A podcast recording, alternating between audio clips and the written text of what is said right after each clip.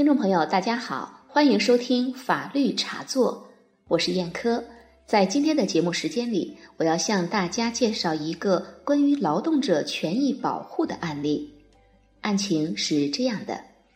徐娜娜在北京某科技有限公司从事产品推广工作，在入职时，徐娜娜隐瞒了已婚事实，告知该科技公司她是未婚，并保证自己提供的个人信息真实，否则同意离职。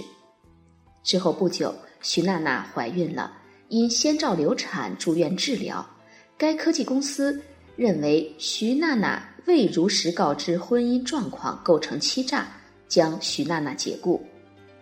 被告徐娜娜提起了劳动仲裁，仲裁裁决支持了徐娜娜要求继续履行劳动合同的请求。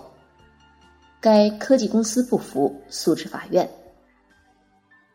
法院审理认为，被告徐娜娜的婚姻状况并非其从事产品推广岗位的基本职业资格，也不是其履行职务的实质性要件，更非其能够胜任工作的决定性因素。也就是说，被告徐娜娜的婚姻状况与其履行劳动合同无关，而对无关事项的隐瞒并不会使原告某科技公司做出错误判断，进而违背真实的意思表示而订立劳动合同。因此，尽管被告徐娜娜的隐婚行为有违诚信，法院也对被告徐娜娜提出了批评，但是被告徐娜娜的行为并不构成欺诈，原告某科技公司不能据此与被告徐娜娜解除劳动合同。最后，法院判决原告某科技公司继续履行与被告徐娜娜之间的劳动合同。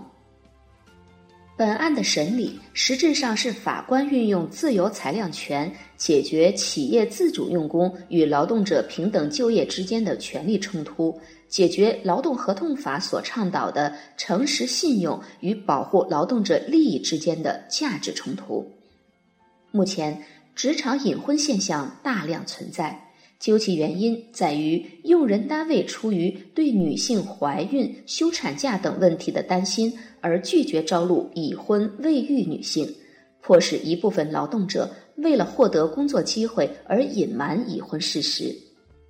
虽然这种行为违反了诚信原则，具有一定的可规则性，但上述冲突的始作俑者还是用人单位，因此劳动者在本案利益冲突的博弈中胜出。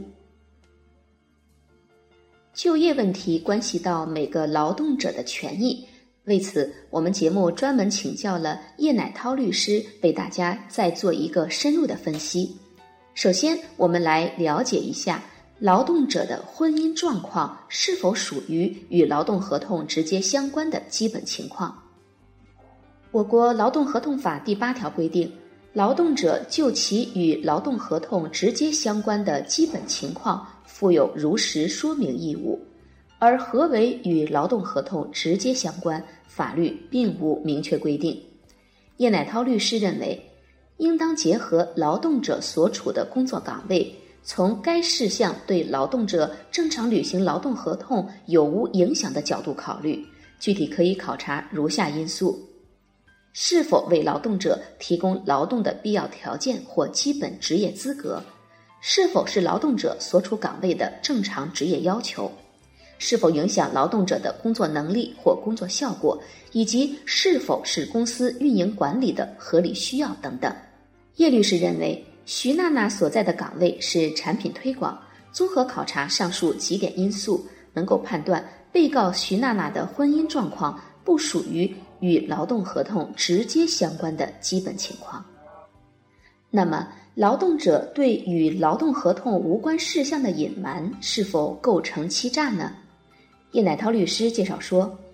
劳动合同法第八条规定，用人单位有权了解劳动者与劳动合同直接相关的基本情况。这个规定实际上是限定了用人单位了解劳动者个人信息的范围，即仅限于与劳动合同直接相关的部分，比如说工作经验、专业技能等等。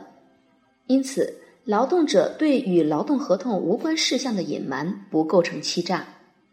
好了，听众朋友，在刚才的节目时间里，我为您介绍的是某科技公司诉徐娜娜劳动争议案，希望对您有所帮助。好，感谢您的收听，再见。